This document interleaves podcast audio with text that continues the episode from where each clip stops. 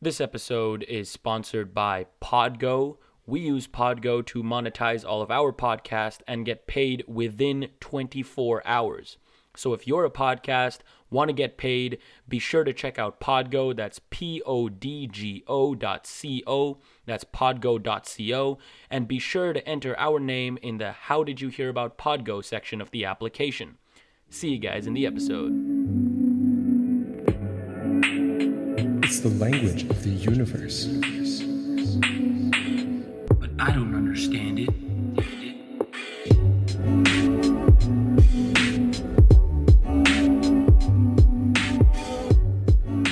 Hello, everybody. Welcome back to the Math and Physics Podcast. I'm your host, Parker. And I'm Ray, and we welcome you to episode number 62, where today we have our very first reoccurring guest on the podcast here, Dr. Pekka Sinervo. So, for those that remember episode number four, he was our very first guest on the Math and Physics Podcast. So, thank you for that. And uh, yeah, so we spoke originally about particle physics. He is a particle physicist and was my professor for one of my courses at U of T. That's how we got to know each other. And I think I think it just continued from there, and we discovered some really crazy things that you have done in your life in that episode. So definitely go For check sure. it out. There's gonna be a big difference in quality, though, for sure, for sure. But before we get into the actual nitty gritty, let's get into some news on the podcast.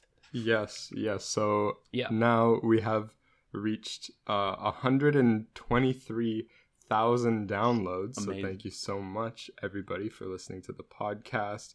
And on Spotify, we are now at almost 8,600 followers. And on YouTube, almost 600. So, you know, we're getting close to 10,000 total Yeah. followers.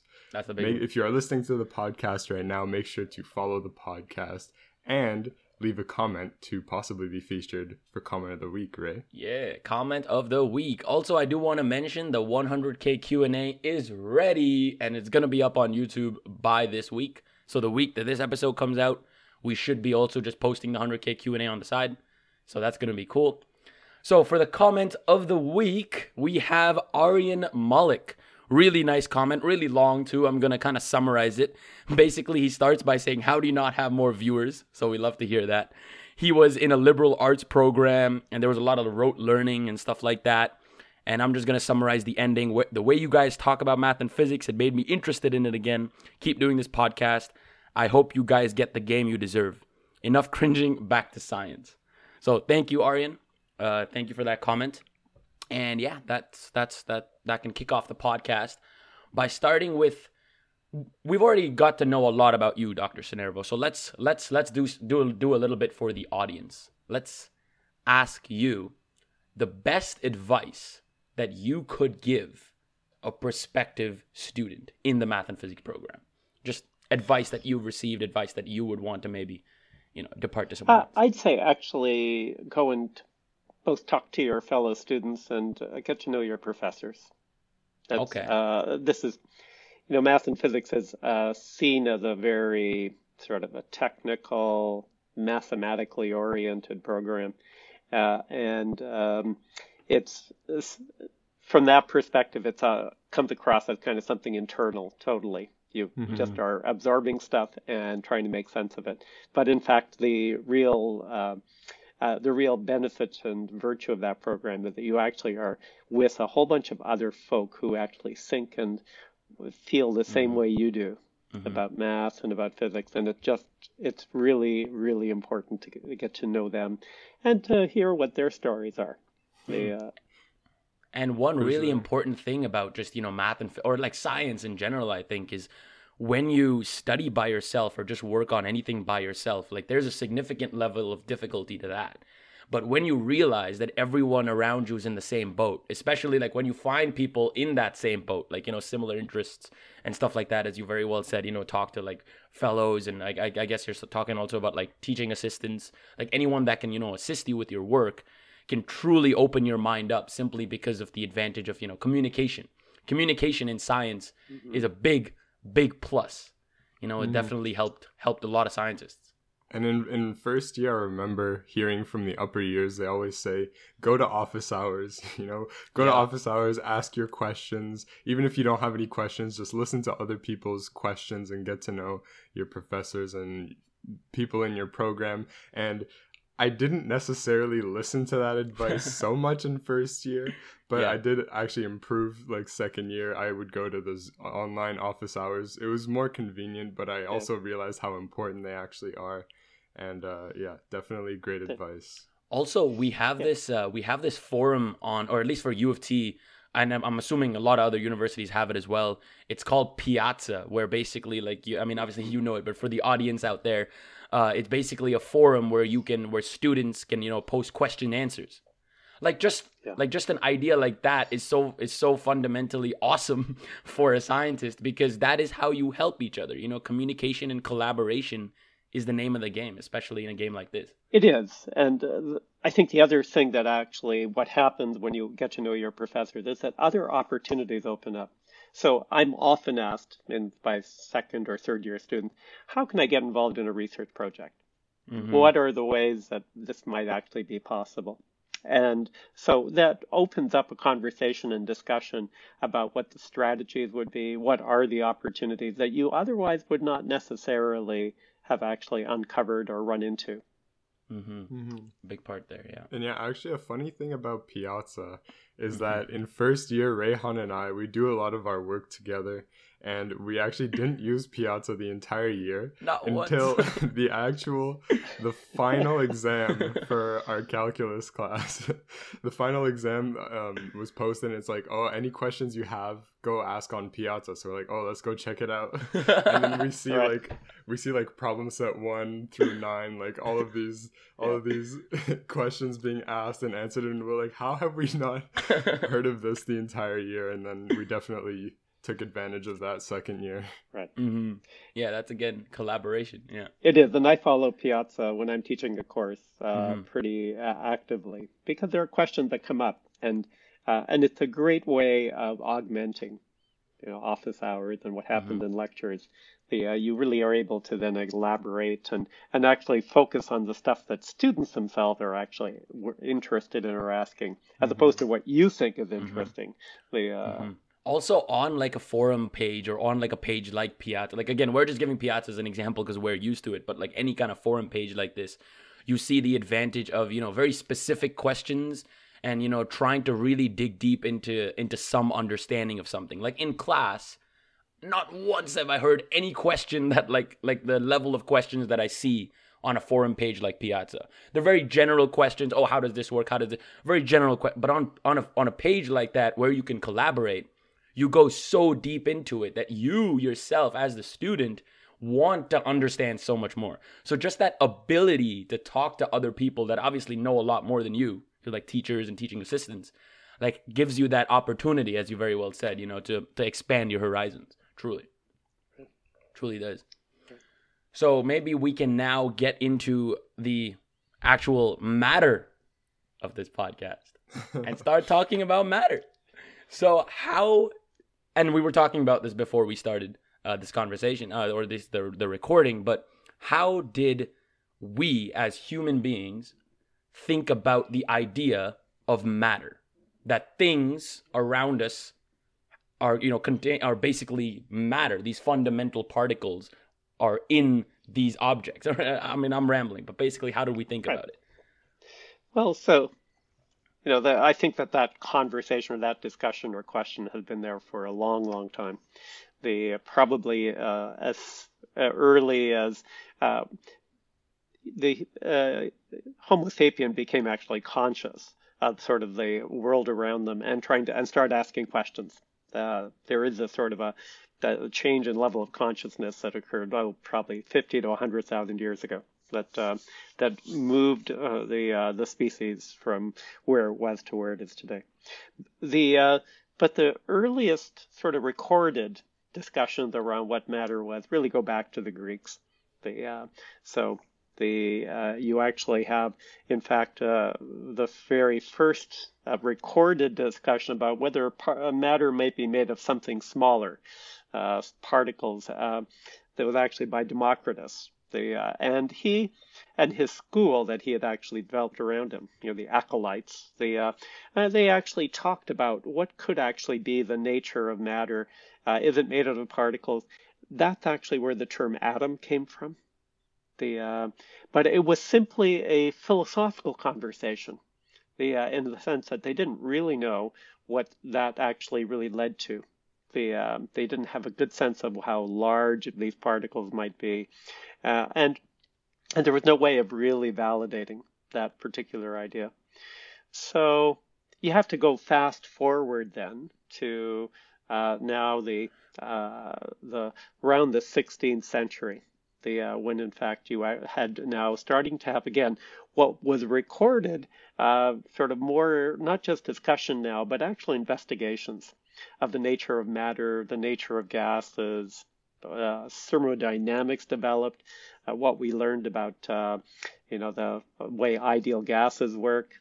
You know, the pressure times volume equals the uh, num- the amount of material or number of moles times temperature.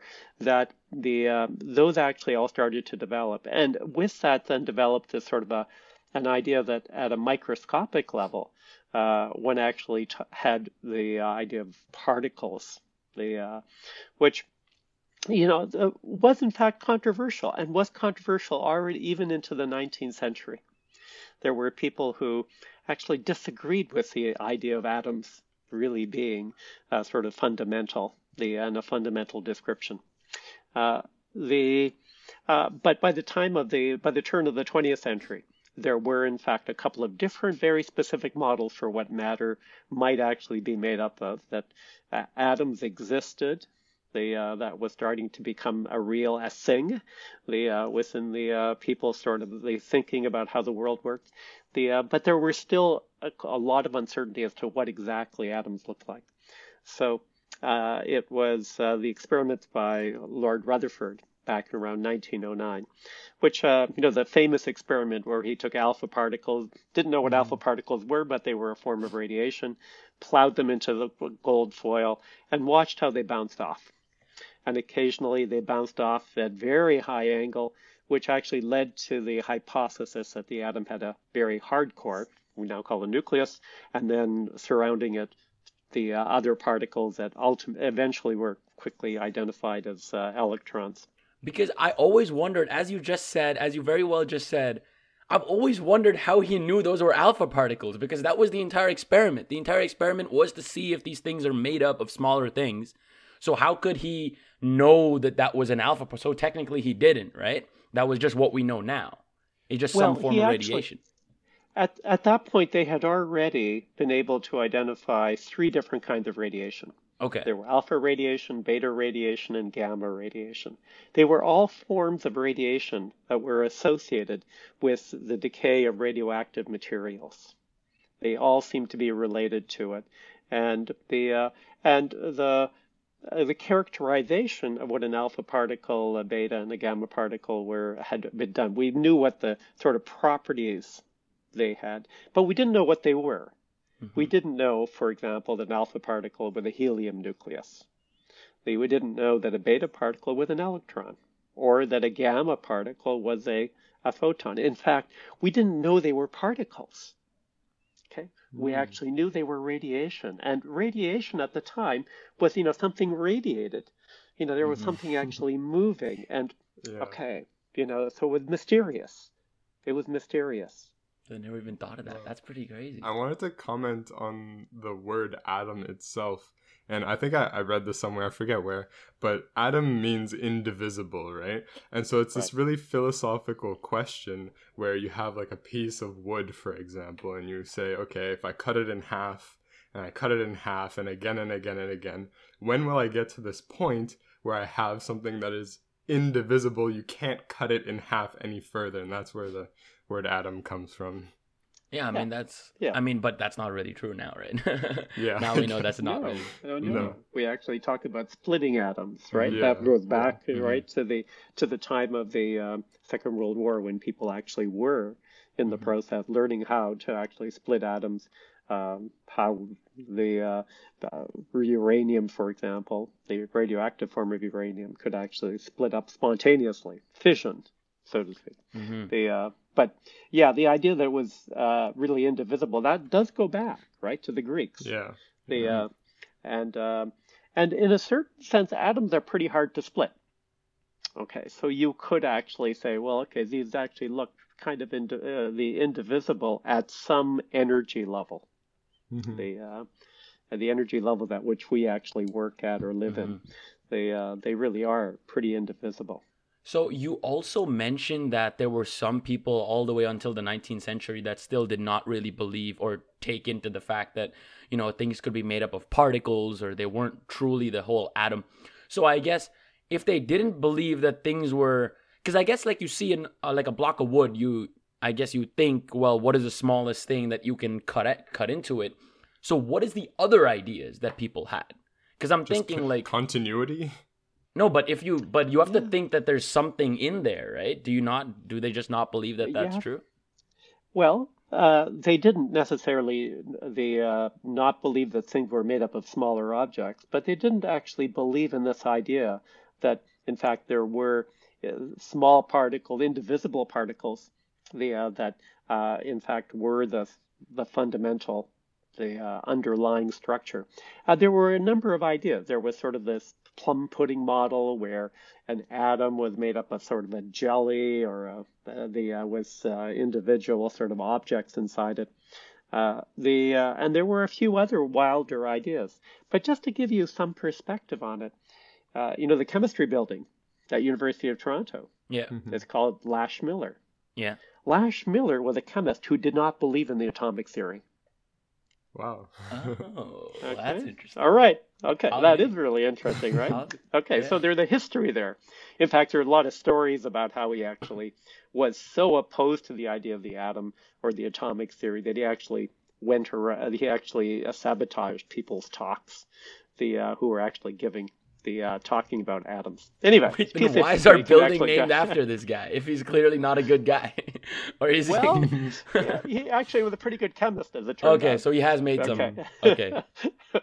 still respectable. still respectable. I also I find it yeah. funny how like when a scientist has his school of thought and there's another group that doesn't think like he does. They always try to convince each other, but sometimes that's just very counterproductive. Where you know one idea may be right, the other may be wrong, but you know, you try to convince the other that your idea is right, but sometimes it's not and you're just delaying mm-hmm. the progression of science but i think a lot of the time i think a lot of sorry to cut you off but i think i think a lot of the time uh is just collaboration you know it's not really yeah. like convincing it's just i'm trying to put my point my perspective of this argument you put your perspective of this argument and let's see which one makes more sense. Yeah, but I, I, guess I'm trying to yeah. say like the the, yeah. the thing that's the negative part is closed mindedness, right? You, are mm. not willing yeah. to accept. People shouldn't. Yeah, exactly. I guess that that property of Lash Miller is not not well, not to be redeemed. Yeah, but, you know, but the, there's there's actually a lot of philosophy of science here that uh, comes into play. Um, so there's this whole um, idea of scientific revolutions that was actually made popular in the 1960s. The, uh, a couple of key key uh, uh, philosophers, really, or historians of science, who actually put forward the idea that, in fact, you had revolutions in science. That revolutions were the place where, in fact, you had a bunch of observations that come together and no longer were consistent with what we actually understood or the prevailing theory. And those facts those observations ultimately actually put the the original theory into crisis.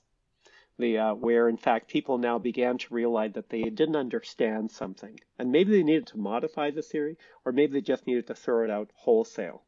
And uh, and this idea of scientific revolution, the uh, actually you ended up having to have a process by which uh, then a new theory evolved or a new model evolved, and and the and the question of how that happened was in fact exactly the the, the you know the the process you just described, where people actually argued with others about what was right or what was more right in terms mm-hmm. of understanding things.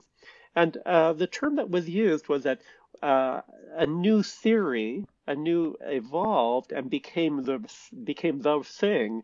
The uh, when you had a group of ardent adherents that's the term that was used. you know, people who just believed that what they had now was a model that was better than whatever had been before. And they argued and they brought more facts together. And the new theory had to predict stuff that the old one didn't. And you could go out and you can test that new theory. And if the test succeeded, the uh, you increased the confidence that mm-hmm. in fact this new model was better. But these ardent adherents were the ones who actually made the case. And those are the people who argued the most strongly for something new. Mm-hmm. The, uh, and and they're the ones who then led the revolution in some sense. Yeah, because mm-hmm. and uh, and continuing on this point, we have in the in a in episode sixty one, just we just recorded it. We were talking about Albert Einstein and Niels Bohr and their relationship, the quantum revolution, the quantum revolution, and yeah. they were and a very big part of that discussion, that relationship between Einstein and Bohr was communication. In the Solvay conference, with their repeated repeated arguments against one another. We wouldn't have, or maybe not wouldn't, but quantum theory wouldn't be what it is today without those without those arguments, without sure. Einstein questioning how quantum mechanics can make. Because to be honest, I don't think anyone can really think of questions like Albert Einstein can. So if he can ask a question and he's wrong, like and Niels Bohr gives an answer, that that that means we have a very good reason to believe quantum mechanics you know, or at least or at least a reason yeah. to understand it. So that communication is again what that allows, right? Just yeah. that, yeah, yeah. yeah, it's a, it's it is a tension that takes place, mm-hmm. and eventually the tension causes something to break. Yeah, the, uh, exactly, and exactly. Uh, because one of the things about physics and mathematics and a few other of these of these sort of uh, subjects is that they've actually developed a practice of looking for the best model and it's the best model that wins out. The other mm-hmm. models get put into the trash can, and people forget about them. Now that's that's somewhat unique to physical science, because if you go to the social sciences, for example, or the humanities, you actually find that people work simultaneously with different theoretical ideas. You know, they, you know, you actually have people who will, in a paper, they'll say, well, let's theorize around these observations and let's look at it from this perspective, let's look at it from that perspective. They don't actually argue that one of those two perspectives is better than the other, but rather those are the, uh, in some sense, truths. Both of them are true, or all, all of the theory they're actually looking at are true at some level.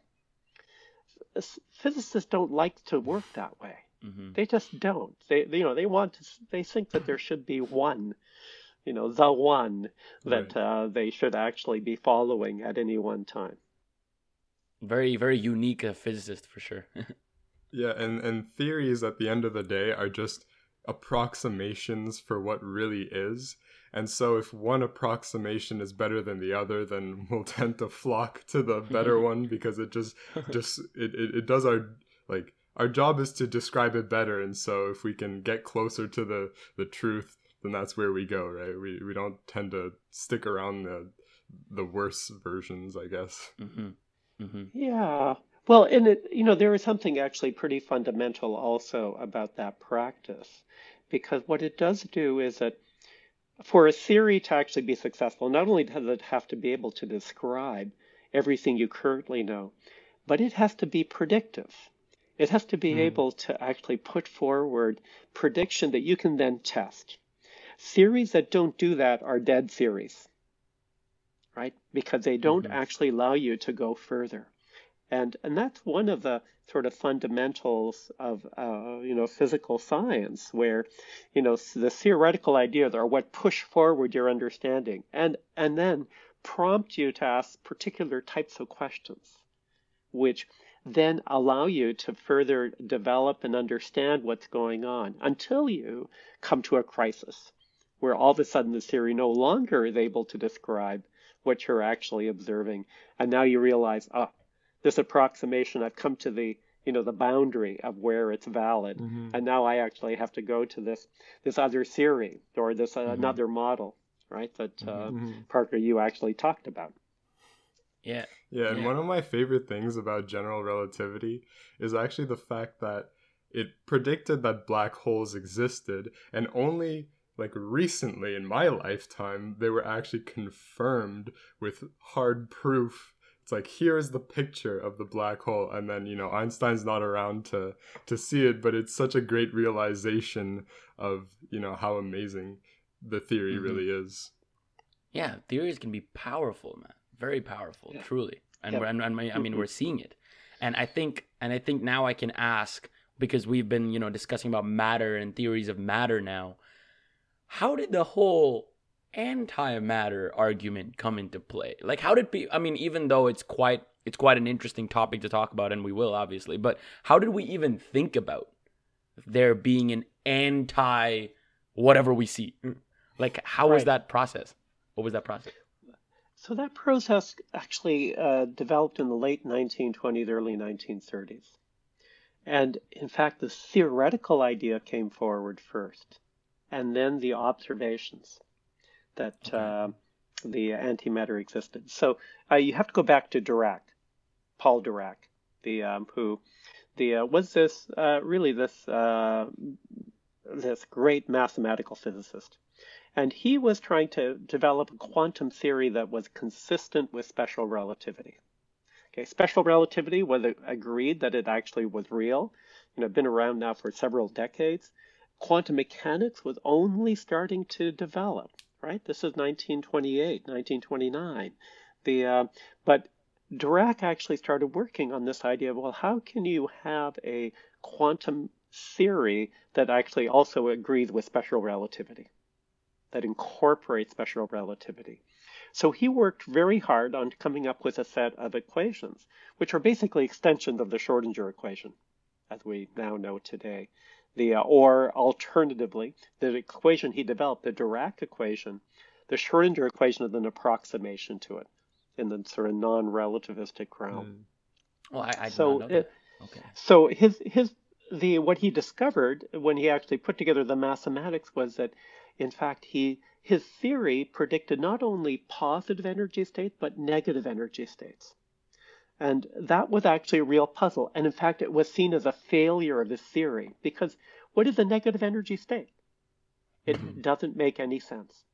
The, uh, but he then proposed that, well, maybe there's some ghost particles that are associated with those negative energy states.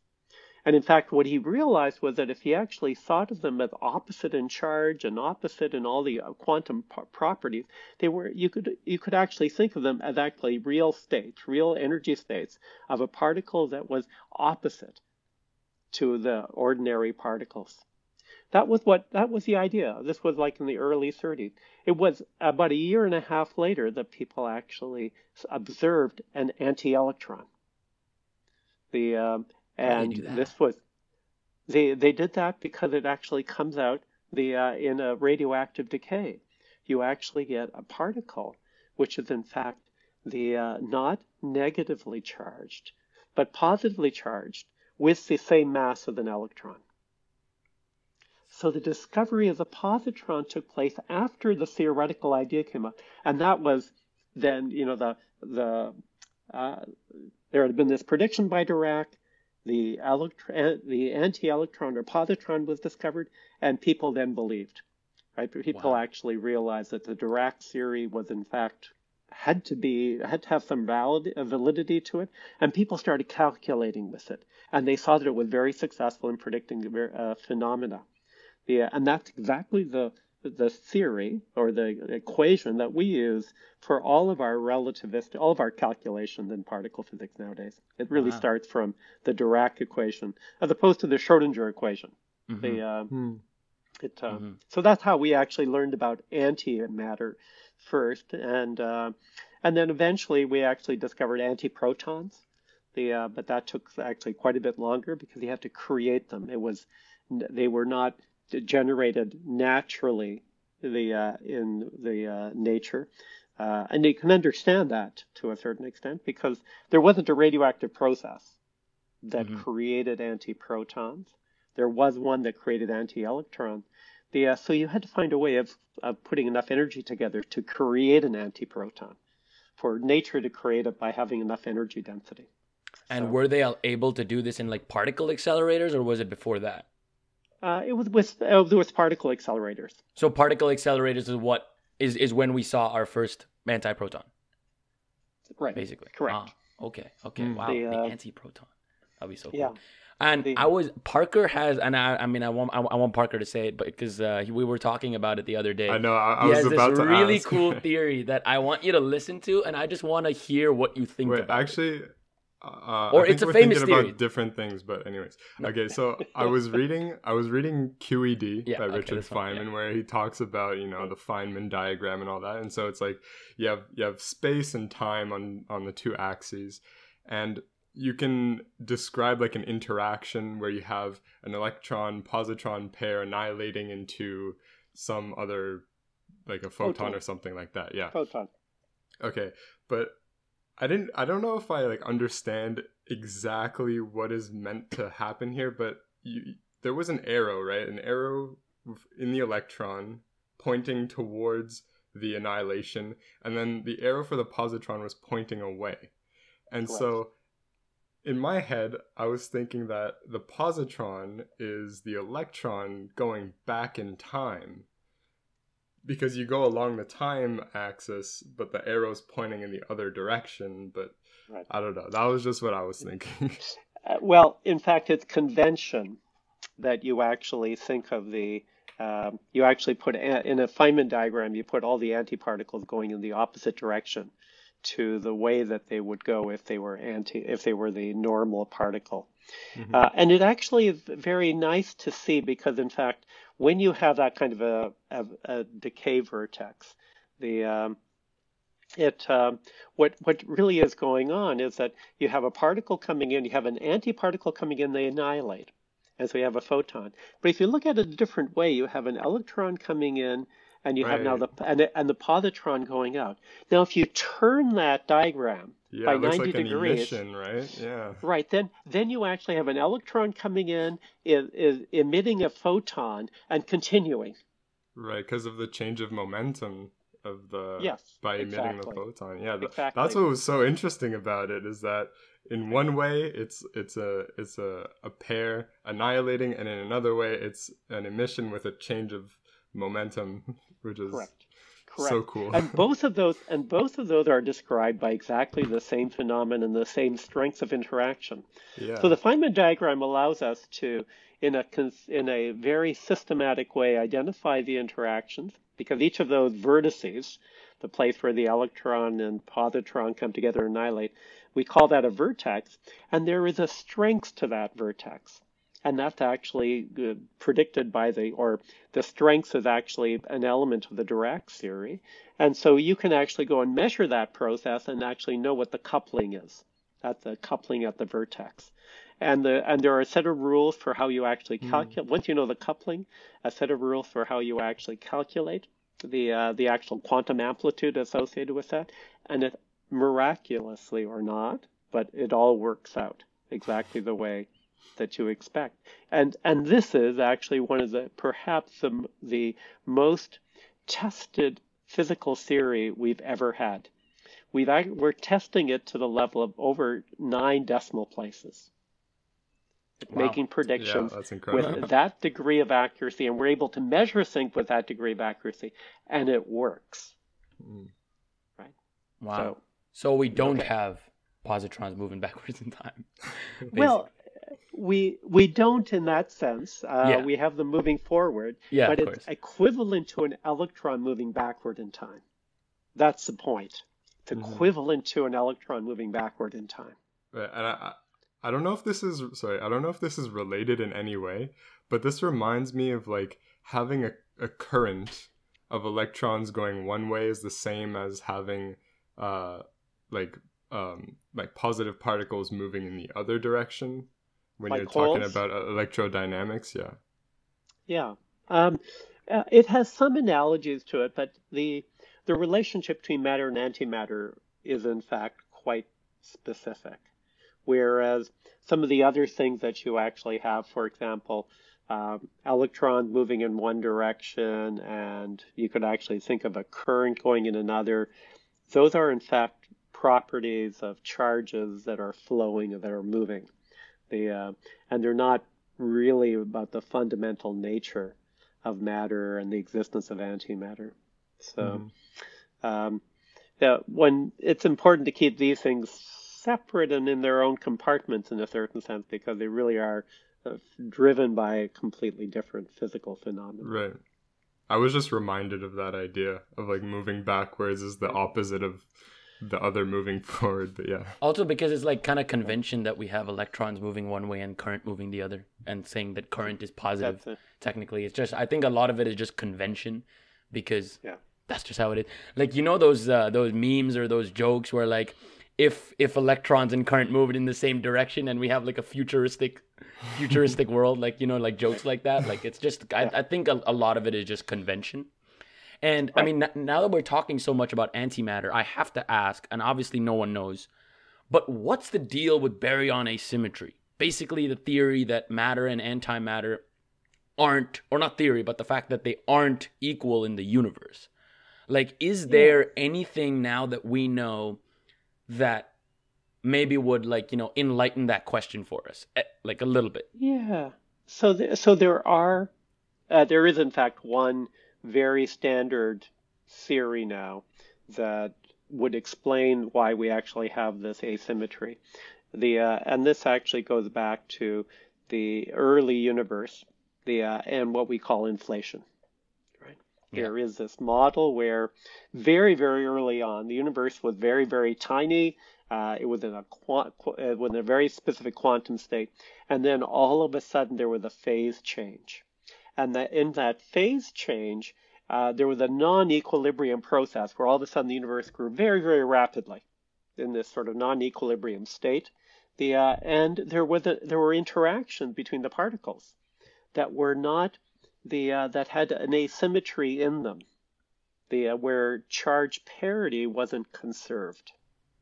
okay. The uh, as a as a symmetry, and that combination of a very rapid change, non non equilibrium, plus having this the uh, charge this charge parity asymmetry would lead you to the prediction that in, that in fact you would actually have a change of from uh, equal number of the matter and antimatter particles to a large asymmetry. Mm-hmm. Sorry, Or maybe, at least an sorry, sorry, sorry, but maybe you just want to briefly explain like charge parity because we've heard and spoken about parity symmetry a lot, but never actually had an explanation. So maybe you want to do like just a quick, brief thing before you get back on track on charge parity symmetry and Yeah, why sure. this asymmetry is big is a big deal.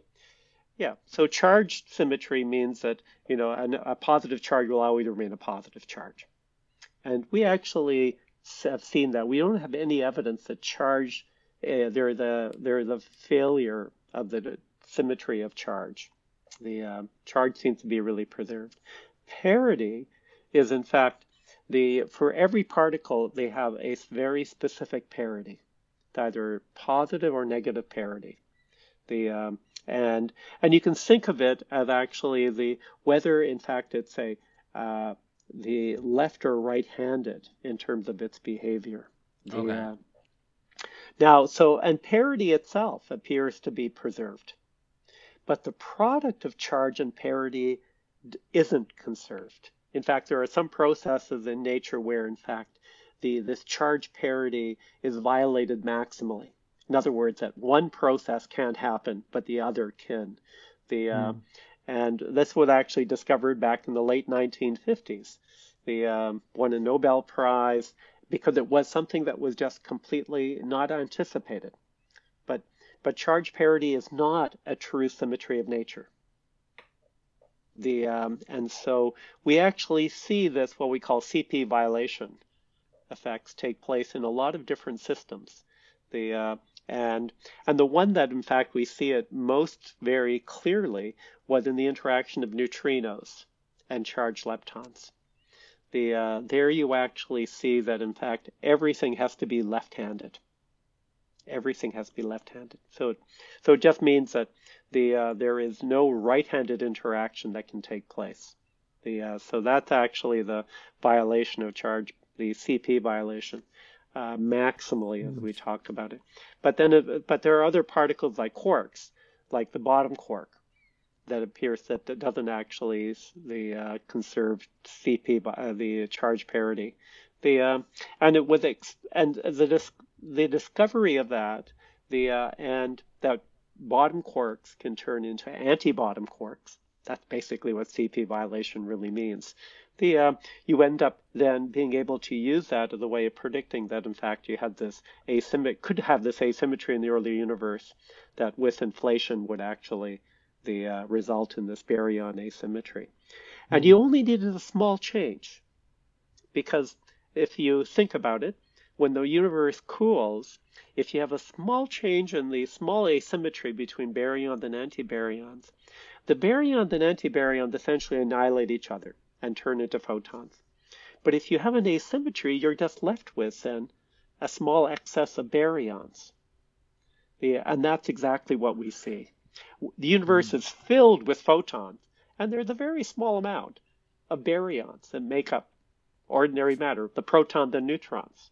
The, that's what our universe is like. It's basically, if you, most of it, almost all of it, is just photons. So, wow. So we hmm. actually almost do have a theory for understanding baryon asymmetry. We do, So is this a theory or is this like basically this is what happened? No, I couldn't- it's, it's yeah. still a theory. Yeah, it's still a theory, right, okay. First, we weren't there. Mhm. Okay, so let's actually be clear. We weren't there at the at the point of the immediate the, course. after the Big Bang. Of course. Right? we don't know. Good. We don't Yeah. know. The um, but actually, more importantly, we don't know that there isn't actually a particular process, CP violation process, CP violating process, that's strong enough to actually give us the amount of CP violation we need to make the big inflationary model work. We have evidence that there are processes that do violate CP, the um, charge parity, but having one that's strong enough is still an open question. Now, with the discovery that neutrinos have mass, that opens up the possibility that in fact all of this asymmetry took place not in the baryon sector around quark, but with the lepton sector. Hmm. The uh, between Okay. leptons and neu- between the charged and neutral leptons. Uh-huh. The um, so so that's an idea. It's another theoretical framing of it. The uh, that could actually get around the fact that the among the quarks we don't seem to have enough CP violation to actually explain what took place in the early universe. The, uh, but a lot of the data is so consistent with this model that it's hard to get away from it. No one has come up with a better model the, uh, Mhm. That's for why we stick with it. describing. So that's Yeah. why we're that's why we're stuck with it for the moment. But you know there are these questions. Um, and by the way, it doesn't explain dark matter. Yeah, that's that's the whole new Great. whole new model. Whole new Right. model for sure. Yeah. And I, I had a quick question. So we're talking about quarks, and uh, I was wondering if humans started really talking about quarks after they started playing with uh, particle accelerators, or were they theorized before and then confirmed afterwards? Uh, so particle accelerators were already invented back in the 1930s. You have to go back to Lawrence, the uh, who was actually building the first cyclotron. And those first cyclotrons were very small. They were kind of, you know, they could hold one in your hand. The um, but he actually demonstrated that you can actually accelerate particles in this little, very well-machined copper device. The uh, that was given the name cyclotron. The, uh, and so he then went off and started building bigger and bigger ones. The, uh, along with other people, but he was the one who was sort of in the lead, and it was all being happening at Berkeley. Um, and so now we have the Berkeley Lab, or Lawrence Berkeley National Lab, the, uh, that the, uh, is in fact the place where the cyclotron really was developed. So by the time we got to the 1950s, we actually had energetic enough the uh, cyclotrons that you could actually now start producing other types of particles that we hadn't observed before. And so there were these strange particles that decayed. And they decayed in funny ways. So they were actually called strange particles. K mesons were the 1st one that were discovered.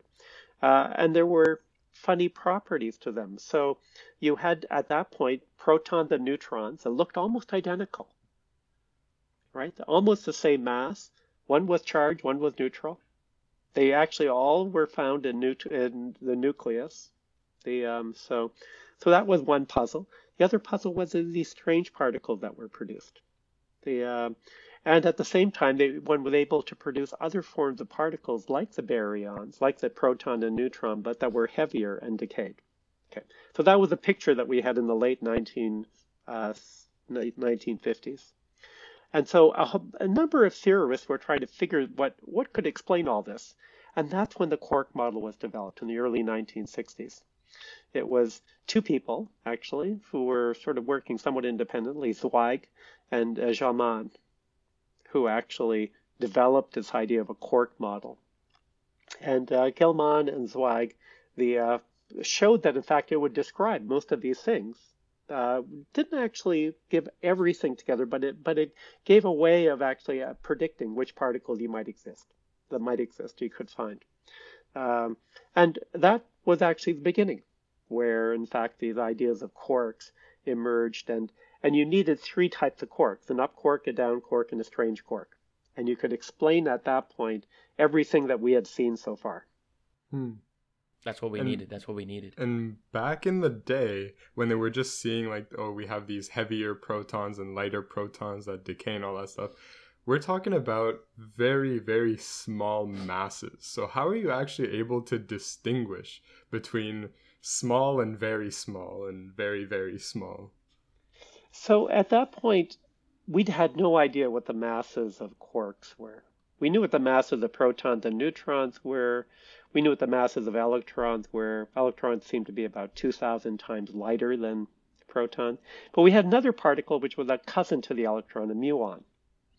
And the muon was, you know, the uh, approximately 250 times heavier than an electron. So kind of midway between protons and electrons. The um, and um, so the the challenge at that time was to actually understand when you talk about quarks, um, how would they be able to predict or explain the masses of the particles you did observe? Uh, and the uh, and there was no easy way of doing that because if you actually took, you know, the proton and neutron um, we thought were made up of three different quarks. So that would suggest that a quark had a mass of maybe a third of a proton or neutron. But then you had particles called pions, which are only about 15% of the weight of a proton and neutron and seem to be made up of a quark and an antiquark. Well, Hmm. so how did that work? I was just gonna The- ask you a question on mesons, or because Yeah. it's the concept of a quark and an anti-quark in a, in a, in a, Yeah. Like wrapped up in a particle. So, which I was wondering, how can that exist? Right. So they, you know, so it's it's a bit like a, an atom itself had electrons surrounding a nucleus, and so the electrons are bound to the nucleus. If you think of the nucleus, the proton, the neutrons are bound together. Mm-hmm. So what? So and we actually talk about the nucleus as being bound together by the strong force. You know, the nucleon, the proton, the neutrons being held together by the strong force, and the electron is held to, to bound to the uh, nucleus by the electromagnetic force. So this idea of the strong force was then extended to actually talk, to be used to actually describe how quarks and antiquarks bound together. Now, if you were to the the solution to this this puzzle of what the mass of quarks was was the recognition that in fact the mass of a particle was not simply given by the mass of the constituents but by the energy that was actually associated with the interaction of the quarks and antiquarks inside the inside the object. And that determined the mass of the particles not the cons- masses of the constituents hmm Because The, a big um, realization, I believe, was especially after special relativity and everything, they found out, or not found out, but I guess they calculated that most of the mass of anything does not actually come from these these quarks, but it's the strong nuclear force. It's the it's the energy that's holding these quarks together, where most of the mass of the particles are coming from, which was kind of surprising, yeah right? yeah And exactly. so, yeah, so we've spoken about matter and understanding matter, antimatter. We've spoken about the fermions, the leptons, understanding particles. One thing we haven't got into, even though we have alluded to it, are force carrying particles or bosons. So, bosons are also a very important part of the standard model, wh- wh- what we call force carrying particles. And the ones we know now, we have the strong nuclear force, the weak nuclear force, the electromagnetic and the gravitational, right? The strong is, uh, and they're all or they're all carried by different particles. So maybe we want to get a little bit into how did we think about again particles. I guess now that we've already got through that explanation, we can think about an object and well, what's smaller than that? But when we think about these force carrying particles, what's our logic there? What's how do we get to that? Well, so this comes back to uh, really the fundamentals of quantum mechanics and, and the prediction that had been developed through the development of quantum electrodynamics that the carrier of the electromagnetic force could be understood as a photon. Okay, so that in fact was the first boson, spin one particle. The uh, that uh, by the way, it doesn't have to be spin one; it just has to be an, an integer spin. Spin zero, spin one, spin two, so on. The uh, so a photon at spin one, and it, when you actually calculated using the Dirac equation the behavior of the electromagnetic force, you found that in fact it, it described exactly the behavior of electro of electromagnetism. The elect that's why we call it quantum electrodynamics. The uh, taking into account special relativity, you can describe all of the behavior of electromagnetism by introducing this idea that there was a force carrier a photon with very specific properties. You know, the photon connects particles with charge, does not mm-hmm. actually interact with neutral particles. So you needed an electric charge around to be able to have photons interacting. The, um, when you say carrying force, like force carrying particles, like I'm just trying yeah. to like apply intuition. Okay. I guess I'm not really deeply yeah. thinking into it. Like, what is that really mean? Well, so it's not really carrying a force. Yeah, okay. What it is is its behavior actually is responsible for what we call the force. Oh, you know, we see, actually talk okay. about force as being uh, Newton's laws. You know, F equals ma. Mm-hmm. Well, actually, force is a theoretical concept.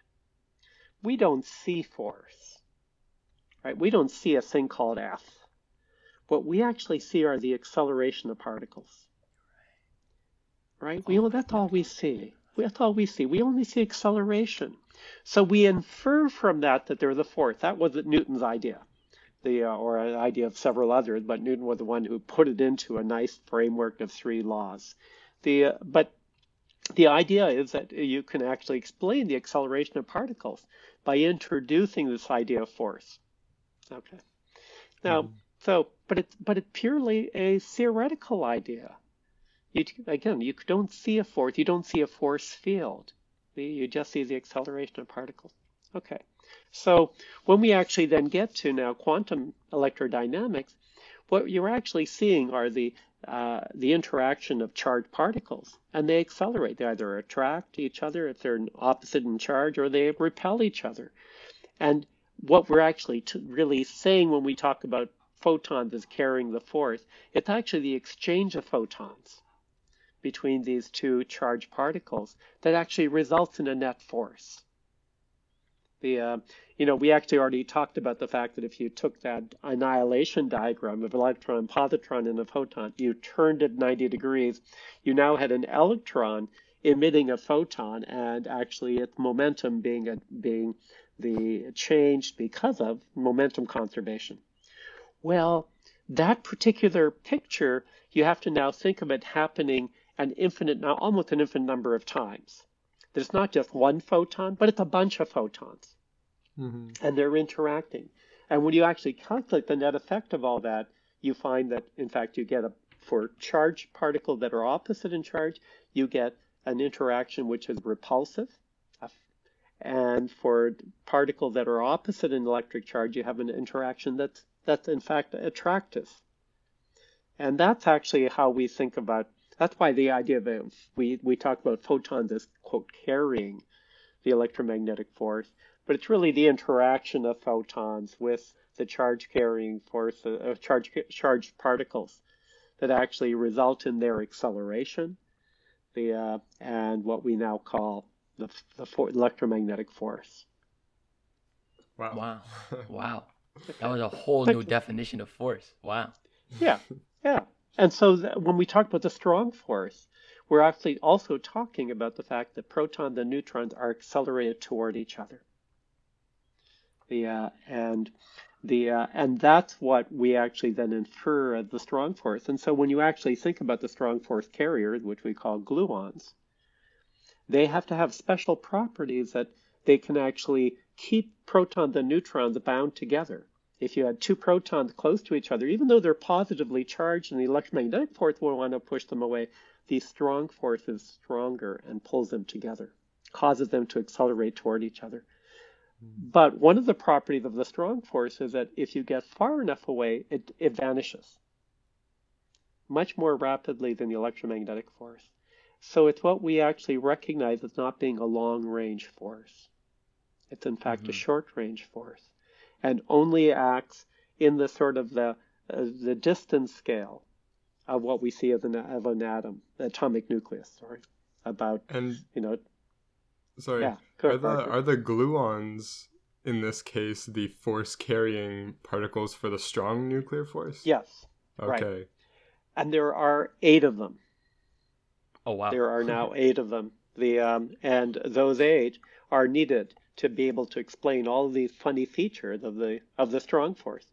Where the electromagnetic force we only needed one, mm-hmm. one mm-hmm. photon, but we have eight different kinds of gluons the uh, that mm-hmm. actually are needed to describe the strong force. So, what's an example of like a funny feature that we need different types of gluons to explain?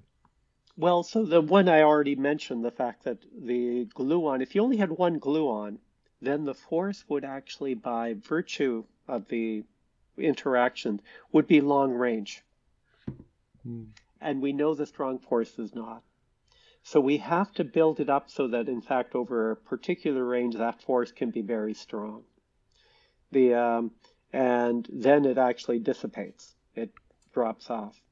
The uh, the other factor is that the um, when we actually have particles that are very close to each other, that force drops off. So you have this property that in fact, we have what we call asymptotic freedom, where if the quarks, for example, get close enough together, then they don't feel a force. They're sort of free and they're in a, like a bag, where the size of the bag is determined by when the strong force turns on. The, uh, and inside the bag, they're actually just freely moving. Now, this factor of the fact that the strong force then disappears when you get to out to very large distances is because it only acts on particles that we say have the quantum number called color.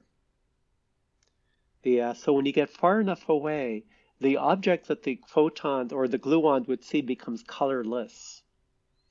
Like mm. all of the quarks actually have are such that their color balances out so they have zero color. So a proton has zero color and a neutron has zero color. But the constituents inside don't. They are colored. And that's why when proton and neutron get close enough together, they actually attract each other. The, uh, because of the fact that the strong force actually sees the colored objects inside the proton and neutron. I love so the idea of colored particles. Yeah. So that so that's why you needed these number of that's why you need these this plethora of force carriers to be able to describe all of the features mm-hmm. of the mm-hmm. strong force. Now here and, for the oh yeah here for the big one what about gravity, though? What is your opinion on gravity? Is it part of the standard model, i.e., is it carried by one of these particles like a graviton, the hypothetical graviton? Or do you believe, similar to Albert Einstein, its fundamental nature of space-time? Like, what is your take on gravity? Should it should it be should it have a place in the standard model? Well, just to be clear, it's not part of the standard model. Not yet. No, no. Of course, of course. No, no. Not not right now. That's, that's the question. And and, uh, and, and the graviton is, in that sense, a hypothetical particle. Mm-hmm. Very Completely. totally Completely. hypothetical. We actually have no evidence whatsoever that the graviton exists. Just an idea. Yeah, just an idea. We we know that gravity uh, gravity radiates right? We have we have radio wave, uh, gravity waves, and we didn't, and it wasn't simply because we saw that found the this, you know, we we've observed the merger of black holes using very sensitive gravity wave detectors like LIGO and Virgo. The uh, but we actually saw pulsars. You know, two, the uh, where you had two binary stars, uh, the rotating around each other and causing a radio beacon. We actually saw the decay of pulsars, and the uh, Taylor and Hulse were the first to observe that. And the only way you could understand the change in the rotation rate of these two, this binary system, was if they were emitting gravity waves. Mm-hmm. And so mm-hmm. that was really the discovery. That goes back to 1967, 1968. Uh, sorry, early 70s, I think, actually. Mm-hmm. But anyway, so the point being, though, that we actually saw gravity waves a long time ago. But gravity waves don't tell us that we have gravitons. They aren't. They aren't uh, evidence that the because they're not really exist. radiation, right? Like it's not really radiating anything through space. It's space itself that's moving, right? Well, Isn't that yeah, the whole thing? But but that's actually the geometric way of describing the, okay. uh, the effects of gravity, which you know there is nothing that tells us that in fact everything has to be a quantum field theory in our world. I guess that's true. So we don't have to quantize mm. everything, basically. We don't have to quantize everything, especially something which is like space time. The um, it's it's not a particle we're not seeing accelerations of particles the um, uh, as a function of space-time. I guess we are a little bit in the sense that we actually talk about the force of gravity, but in fact it's the curvature of space-time which is mm-hmm. actually causing it. It's mm-hmm. the distortion of space-time. So I'm not convinced that you actually will find that there is in fact a quantum theory of gravity. Okay, now that Ooh, may be a... for for for some people that may be heretical. Yeah, but yeah. the so however the smartest minds have actually been trying to pursue this idea because everything else has is is successfully described by quantum field theory. Interestingly enough, I'm doing a research program this summer which is trying to prove the quantum theory of gravity. it's basically okay. it's it's kind of doing it's it's in that regime. So it's really funny that you mentioned this because I'm just thinking because I mean it's a nice idea. I guess the idea is there, but I guess as of right now, there's no real implementation. There's nothing really that we can say yes or no to. Like there's a lot more no know, than we can say yes. Yeah. Yeah, there are ideas. String theory has been one of the ones that have been most popular for the last 30 years as a as a possible description, right, of gravity in a context where it's quantum field theory the um, and you can actually do calculations with it. However, it has not yet yielded a a particular prediction that actually we can go and test. The uh, hmm. uh, you can come up with theories that look a lot like what we see around us. Uh, but it they're not they don't then predict a bunch of things that we can actually go and observe not at a fundamental level. You can you, you have to then add something on top of them to be able to get predictions, and that's a mm. and that's a fundamental problem. The mm. uh, and there are people who are working on that problem, and yeah. and some people think they've solved it, but I'm I'm I'm still skeptical. I'm, I'm skeptical. Very I'm skeptical much. still. Yeah. Okay. Yeah. But I'm just a dumb. I'm just a dumb theorist. What can, or a dumb experimental. We're excited. We're excited. yeah, I can't wait to see what happens. But um, yeah, I wanted to ask you about supersymmetry, and maybe for our audience out there, you can give kind of like a brief explanation of su- of supersymmetry. A theory, very much so. mm-hmm. Yeah. Mm-hmm. So it's an idea that uh, was really developed in the 19 I think its development really started in the 1970s, in fact, but it really took off in the 1980s.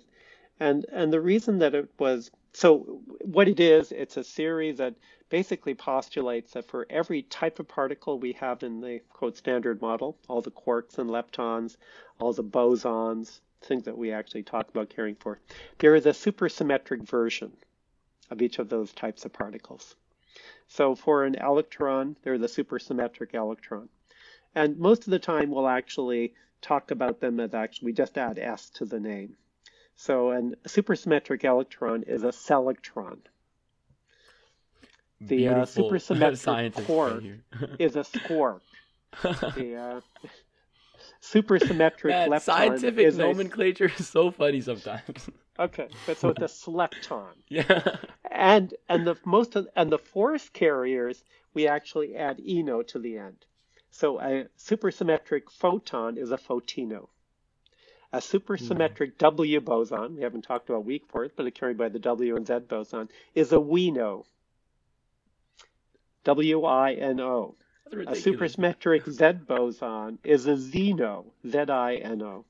So, so you have this whole family. You've doubled all of the types of particles that describe the world. Okay, so the so so whole point. Why do we do this? Exactly.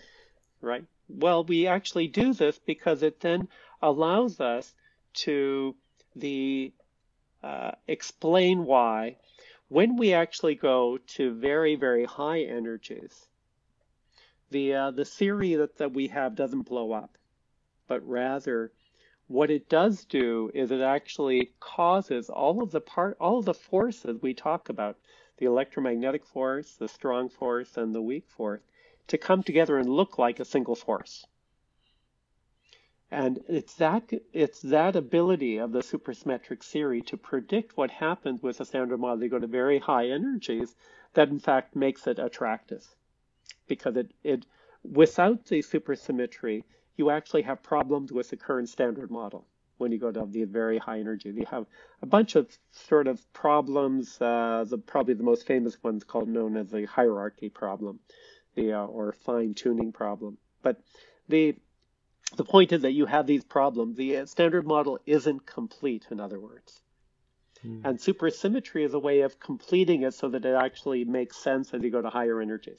Okay, so that's the idea of supersymmetry.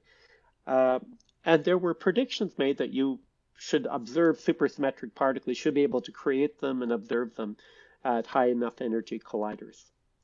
The, uh, we didn't know what the mass of those supersymmetric particles were, but it kind of made sense that they should have masses which are sort of of the scale that we work at, you know, GeV or tens of GeV or maybe hundreds of GeV. Mhm. So the the problem has been we have no evidence of obser- observing supersymmetric particles. Nada, none. We've actually been looking for them yeah, for over 30 years. We have no zero evidence That is an issue. supersymmetry is a real model. It is an issue. I've never been a particular fan of supersymmetry. The, uh, and for the fundamental reason that what it requires us to do is double the number of particles that are needed to describe the world. That's, you know, I subscribe to Occam's razor. Mhm. You know, and Occam's razor basically says, you know, if you have two theories, one of which is more complicated than the other, pick the simpler one. The simpler one is more likely to be right. Mhm. And so now this is not quite fair to supersymmetry because there isn't a simpler theory that describes everything. True. But you have to you have to accept a lot of extra baggage by taking on supersymmetry the uh, in order to get the right answer. And that just seems like a pretty costly load to assume. So, are there other theories for this high energy spectrum of the standard model So so there are other ideas that floating around. They've as never, popular as supersymmetry? as- or no? No, they No, haven't. really. And there's actually been, and there have been various problems with them. Uh, one of them was called Technicolor.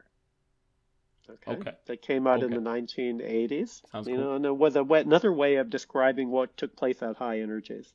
Turns out that Technicolor has been, most versions of Technicolor have actually been shown to not be consistent with the data we currently have. And there are a whole bunch of versions. There's walking Technicolor, the uh, in event. There's just a different ways of thinking about it, and none of them have actually worked out. Okay, so so people are still working at trying to find alternate solutions, especially since we haven't observed any evidence for supersymmetry. Mhm. That's a big It's a problem. problem. Makes sense. As Parker said, it's a big problem. You know, Yeah. you predict something and you, you you've been able to wiggle out of it only because you don't know. You don't have a firm prediction as to what the mass of the supersymmetric particles could be. Maybe they're, you know, several TeV in mass and we just haven't built a, uh, the energetic enough collider mm. to be able to produce them. Right, right. So talking about the energetic enough colliders, and we were also saying, you know, we haven't found them so far. I was, I just really wanted to ask, what do you, obviously having worked at CERN, for those people that haven't uh, got uh, or, or listened to episode four, worked at CERN, what do you think will be, or what do you think we can do to build or to amplify the future of particle accelerators? Like, what would the future of particle accelerators look like? Best case scenario.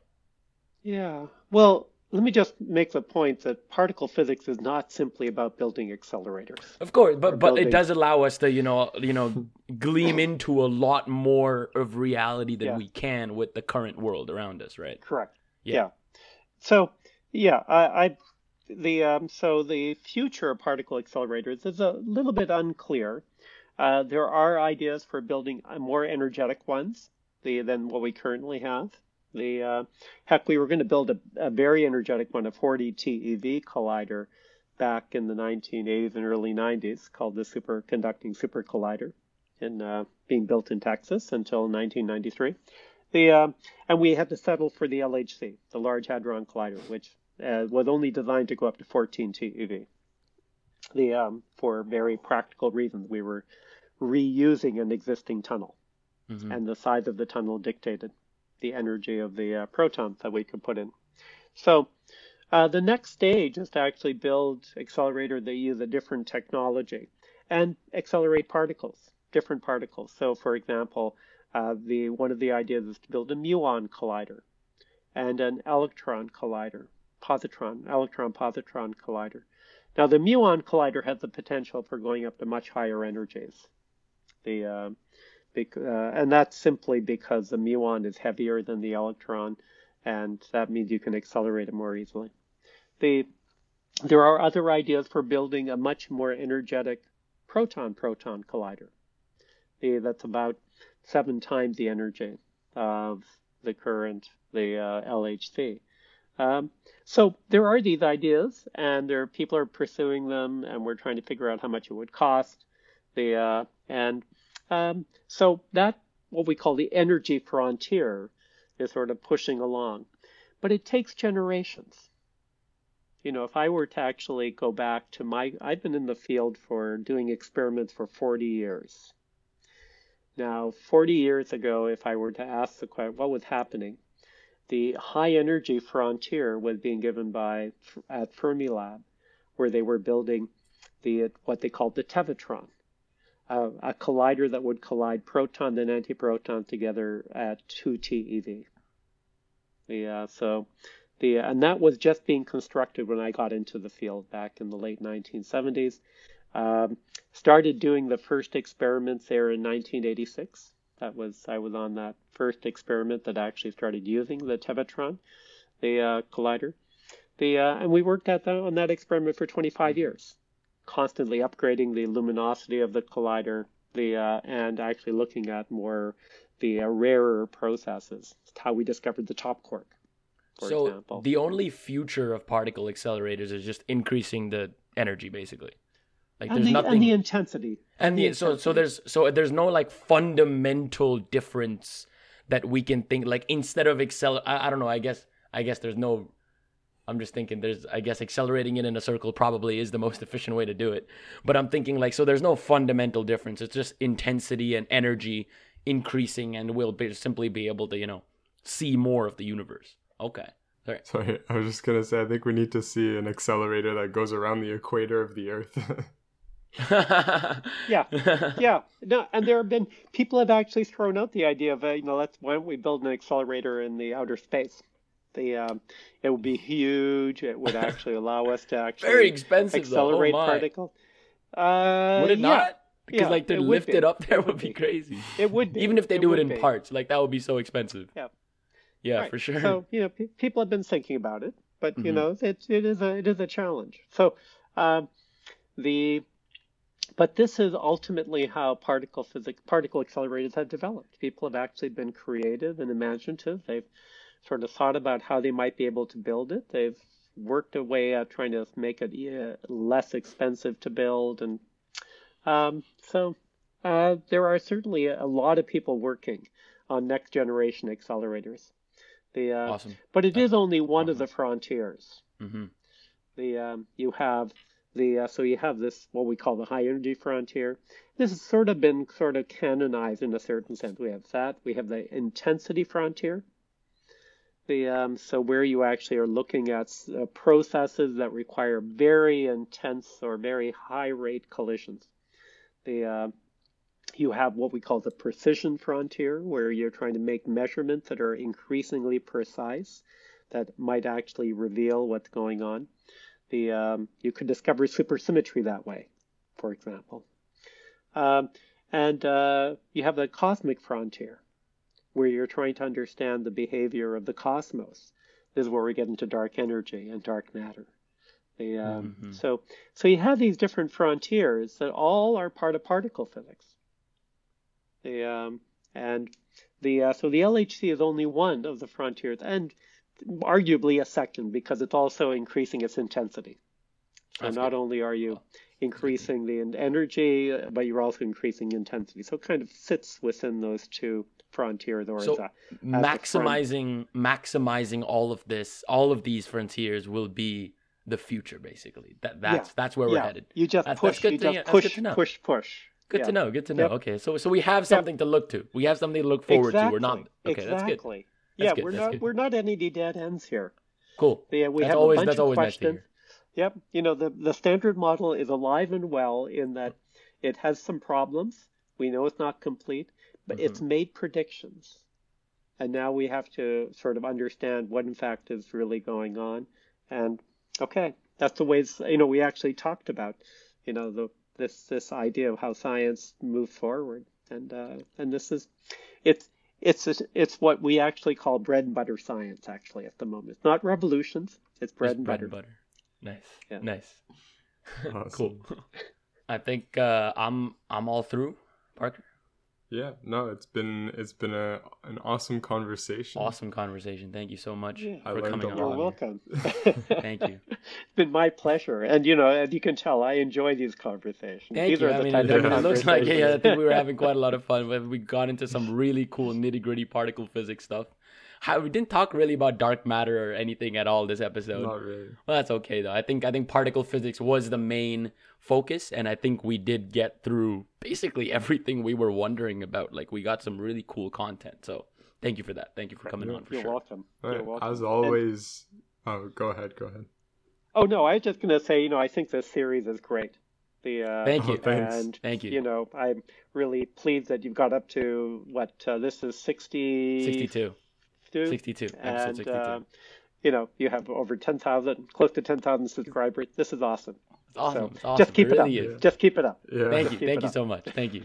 Thank Awesome. you. As always, you know, we'd love to have you on again for, you know, another conversation about possibly a different topic. Um so yeah. Um other than that, Okay.